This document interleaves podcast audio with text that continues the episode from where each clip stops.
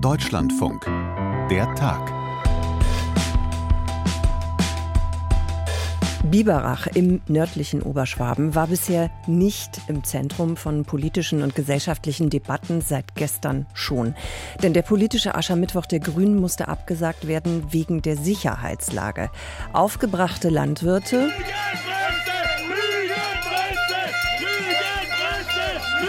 Die auch etwas gegen Medienvertreter und Vertreterinnen hatten, waren mit Traktoren angereist zu Hunderten, die Grundstimmung aggressiv bis aufgeheizt. Weil es einfach in Deutschland nicht mehr geht. Die ganze Politik ist im Arsch. Mir wird nur noch geschrüpft. Auf der anderen Seite aber auch Bürgerinnen und Bürger, die überhaupt kein Verständnis hatten und haben für diese Art der Eskalation. Ich finde es unmöglich. Das ist der Todesstoß für die Demokratie. Es gibt eigentlich keinen Dialog mehr. Es sind nur Fronten geschaffen, die immer schlimmer werden. Was ist da eigentlich gestern passiert und woher kam diese Aggression? Wir versuchen das gleich aufzuschlüsseln. Außerdem ist heute Auftakt der Berlinale. Viele Diskussionen um erst eingeladene, dann wieder ausgeladene AfD-PolitikerInnen. Dabei geht es ja eigentlich um Filme und Filmkunst. Sonja Meschkat, mein Name. Dann geht's jetzt los. In dieser Situation immer noch darum bemüht zu sein, die Dinge differenziert zu betrachten, ist sicherlich nicht einfach. Landwirtschaftsminister Cem Özdemir hat es gestern trotzdem versucht. Das sind nicht die Bauern, das ist nicht die Landwirtschaft. Ähm, man konnte an den Kennzeichen ja sehen, dass viele gar nicht aus dem Flecke waren, gar nicht von hier waren, äh, sondern von außerhalb. Nicht aus dem Flecke kommen, das bedeutet, die sind nicht aus der Region gekommen, sondern zum Beispiel aus Heidenheim. Das ist so ungefähr eine Stunde entfernt von Biberach. Bei Östemirs Begleitwagen sind gestern die Scheiben eingeschlagen worden. Außerdem gab es verletzte Polizistinnen und Polizisten, weil die unter anderem mit Flaschen beschmissen worden sind. Wir versuchen uns jetzt noch mal einen Eindruck zu verschaffen, was da eigentlich los gewesen ist. Ganz in Ruhe, nach für nach mit Katharina Thoms. Das ist unsere Korrespondentin für Baden-Württemberg. Hi Katharina. Hallo Sonja. Katharina, das Setting gestern war die Stadthalle von Biberach und da wollten die Grünen ihren politischen Aschermittwoch abhalten. So, und ich gehe mal davon aus, kaum einer hat gedacht, dass das so eskalieren würde, oder doch? Naja, okay. du merkst, es gibt keine eindeutige Antwort. Mhm. Also ich gebe zu, ich habe es nicht gewusst, sonst wäre ich vor Ort gewesen, das muss ich gleich vorausschicken. Aber dass es Protest geben würde, das war klar. Ja, es gab ja eine angemeldete Demo, die in der Nähe stattgefunden hat. Und ähm, auch das andere Kommen, das war wohl im Schwange. Die Polizei hat es auch gewusst. Aber welche Ausmaße das annehmen würde, das gebe ich zu, das würde ich mal sagen, das hat wirklich niemand damit gerechnet. Aber es hat sich natürlich ähm, im Laufe der Stunden angedeutet, in welche Richtung es gehen würde. Das war jetzt keine Geschichte, die plötzlich waren ganz viele auf einmal da, sondern da sind in der Nacht schon die ersten gekommen, auch mit Traktoren. Ich habe heute mit vielen Leuten gesprochen, das vielleicht nochmal zur Erklärung, weil ich ja selber nicht da war. Ich habe mit vielen Leuten äh, gesprochen, die wirklich auch sehr äh, vertrauenswürdig, glaubwürdig sind, die dort vor Ort waren, die das mit miterlebt haben. Und die haben mir eben auch erzählt, ja, ähm, morgens um fünf ging es da schon ab, da wurde schon Bier getrunken und da war die Stimmung schon aufgeheizt. Und da hätte man vielleicht auch aus Polizeisicht vielleicht ein bisschen früher ähm, sozusagen eingreifen oder vorausschauender handeln können. Mhm. Über die Polizei können wir vielleicht gleich nochmal sprechen. Ich würde gerne nochmal auf den Punkt zurückkommen, den du gerade schon erwähnt hast. Also es hat eine angemeldete Demo gegeben, hast du gesagt, und dann sind aber eben noch andere dazugekommen. Also wie ist denn jetzt diese Demo, die so eskaliert ist, dann zustande gekommen, der Landwirte? Also wer hat das organisiert? Wer hat die angemeldet? War das lange im Voraus geplant oder war das eher eine spontane Aktion? Also angemeldet hat die niemand. Ähm, geplant war die auf jeden Fall schon zumindest mal einige Tage im Voraus, was ich jetzt gehört habe von mehreren Seiten. Da kursierten Aufrufe in WhatsApp-Gruppen, so in diesen Bauerngruppen, die sind ja gut organisiert und vernetzt. Gab es Flyer eben auch, also digitale Flyer, dass es da stattfinden würde. Wer da genau dahinter steckt, ist aber eben nicht so ganz klar. Und man hat sich eben dort verabredet und es kamen eben auch Leute nicht nur aus Biberach, aus der oberschwäbischen Gegend, sondern da waren auch Traktoren aus verschiedenen Ecken der Schwäbischen Alb dabei, auch teilweise welche aus Bayern, auch vom Bodensee. Da gab es also quasi weites Einzugsgebiet. Und vielleicht auch nicht ganz unwichtig, es waren auch viele Menschen dabei oder einige Menschen dabei, die eher nicht als Bäuerinnen und Bauern zu erkennen waren, sondern die also andere Hintergründe haben, sage ich jetzt mal, auch radikalere Hintergründe. Und es war eben eher eine radikalisierte Szene, sage ich jetzt mal, die sich da verabredet hat und äh, dann dort auch getroffen hat.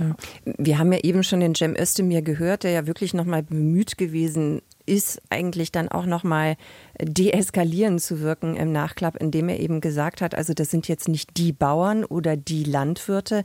Kann man das denn irgendwie genauer sagen? Du hast jetzt gerade schon angedeutet, dass das so eine sehr heterogene Gruppe gewesen ist. Aber wie setzt die sich zusammen? Ja, also das würde ich tatsächlich auch unterschreiben, ähm, dass es eben überhaupt gar nicht ähm, äh, eine homogene Die Bauernschaft oder sowas ist. Also es waren definitiv Bäuerinnen und Bauern da, weil die waren da auch ähm, mitten im Vorjahr sozusagen mit ihren Traktoren und standen da. Da haben welche Heuballen angezündet, Silage vor die Halle gekippt. Also das war schon klar, da ist natürlich ein landwirtschaftlicher Hintergrund dabei. Aber, und das habe ich jetzt tatsächlich wirklich von mehreren gehört, da waren auch Leute dabei, die klar der Querdenkenszene zuzuordnen sind, verschwörerische Leute. Ähm, DPA-Reporter hat auch von Reichsbürgerflaggen berichtet, die er da gesehen hat und äh, den Leuten zu, zuordnen würde. Impfgegner, Corona-Leugner, solche Leute, ähm, Rechtsextreme. Musik ist dort gehört worden. Das hat mir tatsächlich der Grünen ähm, Parteichef in Baden-Württemberg, äh, Pascal Hagenmüller, erzählt, dass er sehr verwundert war, als er da rausgegangen ist aus der Halle und gehört hat, ähm, dass da rechtsnationale Lieder gespielt werden.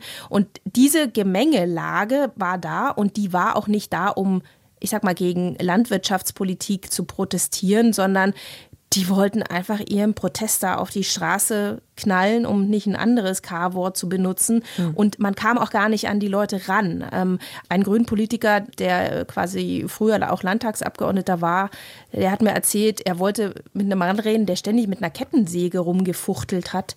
Und ähm, an den war gar nicht ranzukommen. Der hat gar nicht zugehört. Und so war eben diese Gemengelage und die war dann irgendwann auch, so haben es Kolleginnen mir auch beschrieben, echt auch bedrohlich und unangenehm.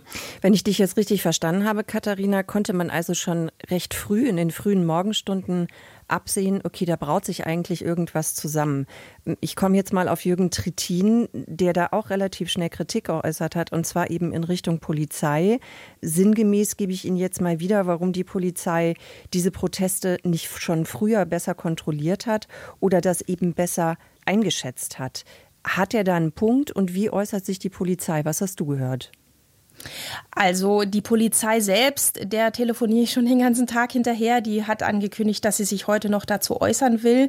Gestern hat man erstmal nur sozusagen so die Fakten, was auf die Schnelle klar war, festgestellt, hat aber keine weiteren Einschätzungen zum eigenen Verhalten gegeben. Bis jetzt hat die Polizei sich aber noch nicht geäußert, ähm, auch zu ihrem eigenen Verhalten. Es gibt aber eben Kritik von mehreren Seiten, weil man eben gesagt hat, naja, dadurch, dass die schon so früh da waren und schon morgens ähm, äh, mit äh, Bier rumgehantiert wurde und ähm, die Stimmung so aggressiv war, man hätte viel weiträumiger absperren sollen. Es war klar, dass hochrangige Politiker kommen, dass der Ministerpräsident ähm, Winfried Kretschmann kommen sollte. Und man hat noch nicht mal dafür gesorgt, dass für so jemanden wie Kretschmann oder auch für die Presse Korridore da sind, wo die durchlaufen können. Also es waren wirklich so, dass sich Kolleginnen da eine Stunde lang durchgekämpft haben durch diese Menge, um überhaupt zu der Halle zu kommen. Und da ist eben die große Frage, warum hat man da nicht weiträumiger abgesperrt? Es gibt äh, aus der Politik ähm, hier im Land jetzt nur sehr, sehr vorsichtige Kritik. Man will aber nächste Woche im Innenausschuss, das haben jetzt mehrere Parteien auch beantragt, hat auch der Innenminister zugesagt, das nochmal aufarbeiten. Die Gewerkschaft der Polizei allerdings hat sich sehr klar vor ihre Beamten gestellt und hat gesagt, also die Polizei dort habe hervorragende Arbeit geleistet und habe die Lage komplett richtig eingeschätzt. Da würde ich jetzt auch als Beobachterin aus der Ferne mal ein ganz großes Fragezeichen dahinter setzen und vielleicht auch noch mal ergänzen aus den vergangenen Jahren die Erfahrung auch mit den Querdenken-Demos, mit denen ja Baden-Württemberg viel Erfahrung hat, mhm. dass da häufiger schon auch mit Ansage Dinge äh, schlecht vorausgesehen worden sind, geplant sind und auch schlecht reagiert wurde. Das ist nicht das erste Mal. Ich bin gespannt, wie die Aufarbeitung funktioniert. Es war auch in der Vergangenheit oft eher unbefriedigend, ehrlicherweise. Wie sind denn da eigentlich die Reaktionen aus der Landespolitik in Baden-Württemberg? Ja, da gab es sehr viel Solidarität. Das hat mir auch die Grünen Spitze selber jetzt nochmal versichert. Von anderen Parteien, auch aus der Opposition, von der SPD und vom natürlich ähm, Regierungskoalitionspartner CDU, die teilweise von einem No-Go gesprochen haben, dass es so eine Eskalation darf es einfach nicht geben. Und dass es eben tatsächlich so ist, dass ein Regierungschef nicht mal zu einer Veranstaltung kommt, dass das einfach nicht sein darf. Die AfD hat interessanterweise zwar die Gewalt verurteilt bei den Protesten, hat aber dann äh, auf eine echt hämische Art, finde ich schon, die Landes-AfD hier verlautbaren lassen, dass man, ähm, ja, dass so die Grünen dann auch eben mal den Frust der Bauern hautnah erleben dürften. Also das ähm, halte ich natürlich schon für wirklich grenzwertig. Insgesamt muss man aber sagen, gab es viel solidarische Reaktionen. Jetzt ist Baden-Württemberg ja wirklich die Wiege der Grünen. Das ist ein Stammland dieser Partei. Welchen Eindruck hast du? Erschüttert das jetzt ausgerechnet die Grünen da besonders? Ja, auf jeden Fall. Das habe ich wirklich von mehreren Seiten gehört und das halte ich auch für glaubwürdig. Man muss vielleicht tatsächlich da auch noch mal wieder ein bisschen auseinanderklamüsern. Die Kritik, auch diese wirklich äh, heftige Kritik, diese teilweise hasserfüllte Kritik gegen die Grünen, die richtet sich eigentlich eher gegen die, ich nenne es mal in Anführungszeichen Berliner Grünen, also gegen die mhm. großen Aushängeschilder, ja. Und die, die waren ja gestern auch vor Ort und deswegen hat es natürlich auch gepasst. Die Grünen in Baden-Württemberg sind die Gründungsgrünen. Hier wurde die Partei gegründet und die waren auch schon immer anders. Das muss man immer dazu sagen. Die sind sehr, sehr wertkonservativ und würden, glaube ich, in einer Stadt wie Berlin nicht, nicht so viel äh, Füße auf den Boden mhm. kriegen. Mhm. Und deswegen sind, glaube ich, die Grünen hier auch nochmal besonders erschüttert, weil sie jetzt eben von diesem Feindbild mit gerissen werden. Und solche Veranstaltungen wie gestern, also der Aschermittwoch in Biberach zum Beispiel, es gibt seit den 90er Jahren. Und da kann immer jeder hinkommen. Es gibt keine Einlasskarten, man muss nichts vorher anmelden. Jeder, der Bock hat, kann da hingehen, kann auch seine Kritik dort äußern. Ähm, und es ist ein offenes Haus. Und das ist sozusagen gestern komplett konterkariert worden.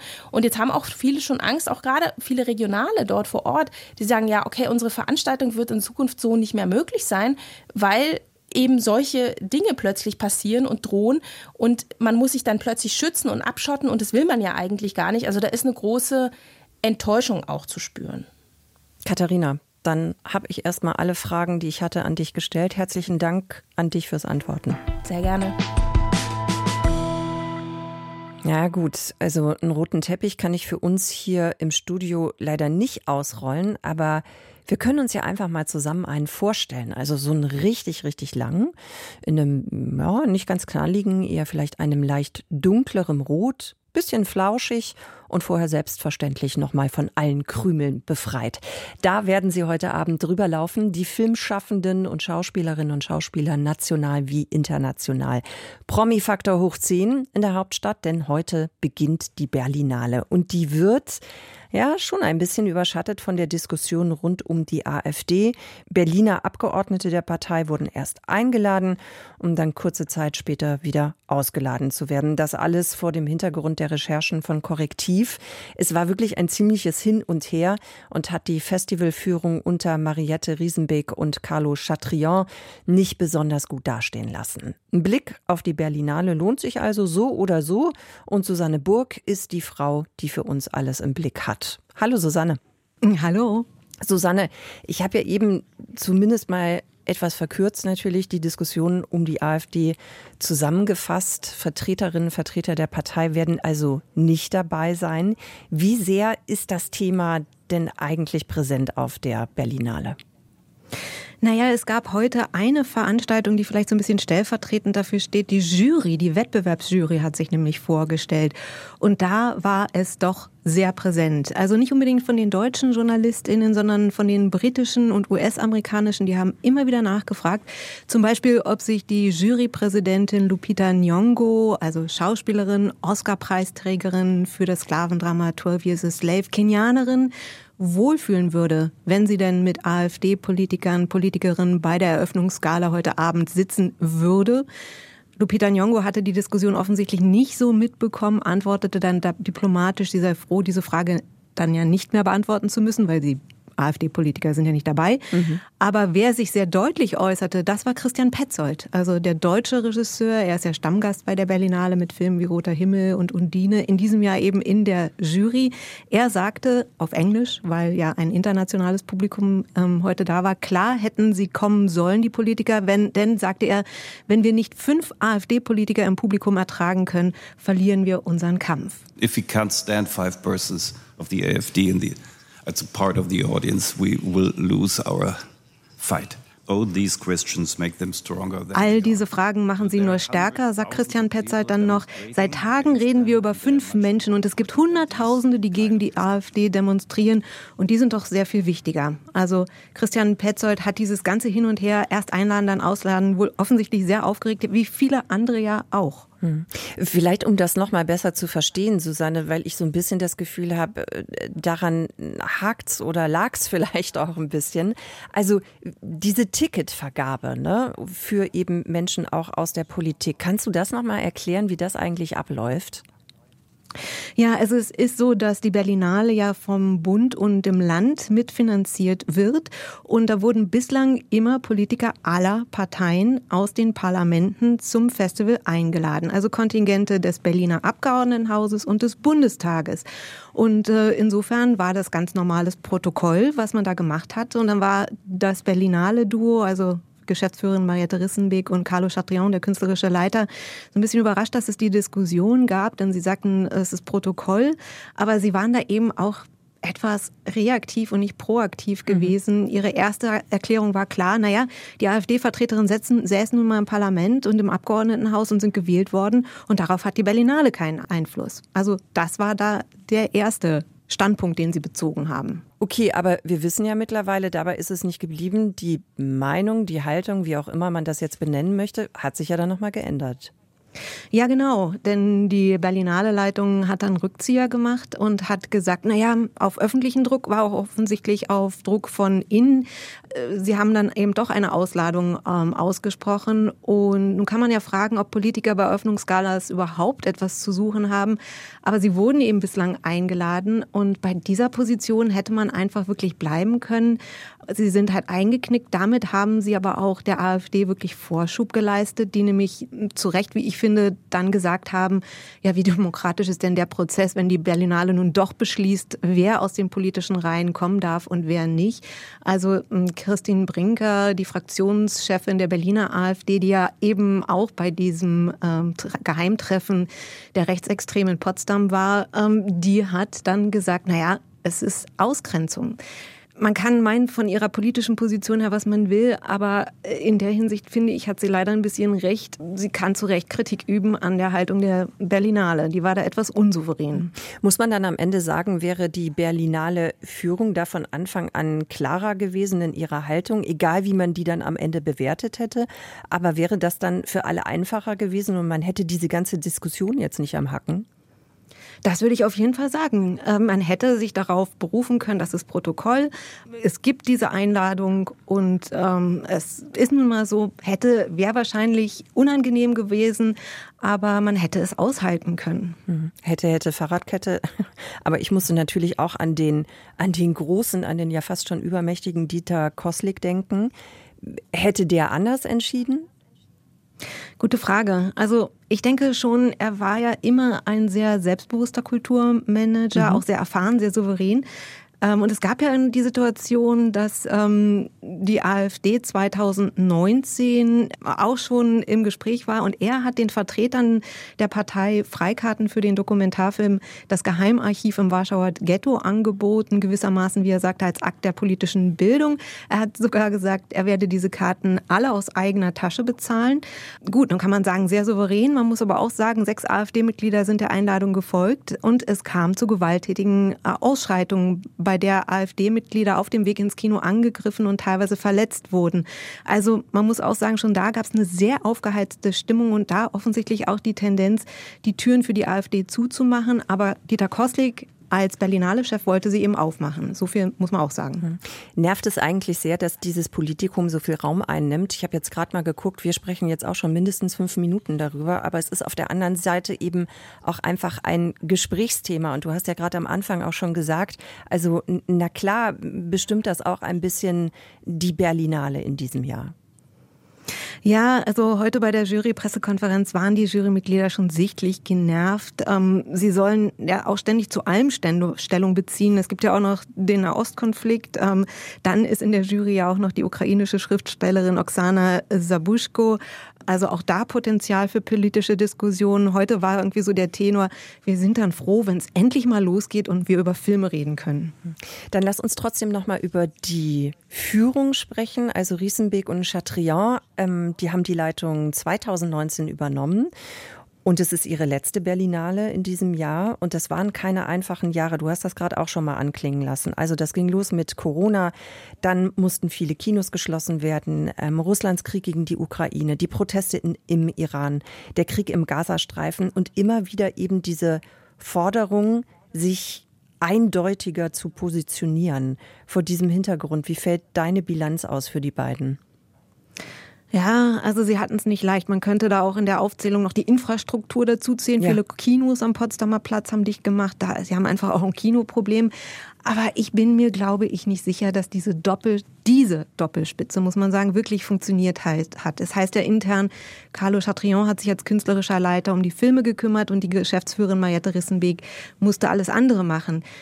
Wie dem auch sei, die Bilanz ist, finde ich, als Kulturmanagerin, Manager, die beide sein müssten, haben sie nicht geglänzt. Wenn ich da an eine Ausgabe denke, nämlich die zweite, 2021, die fiel mitten in die Pandemie. Und auch da gab es schon dieses Reaktive. Ewig gab es keine Kommunikation, ob und in welcher Form die Berlinale stattfindet.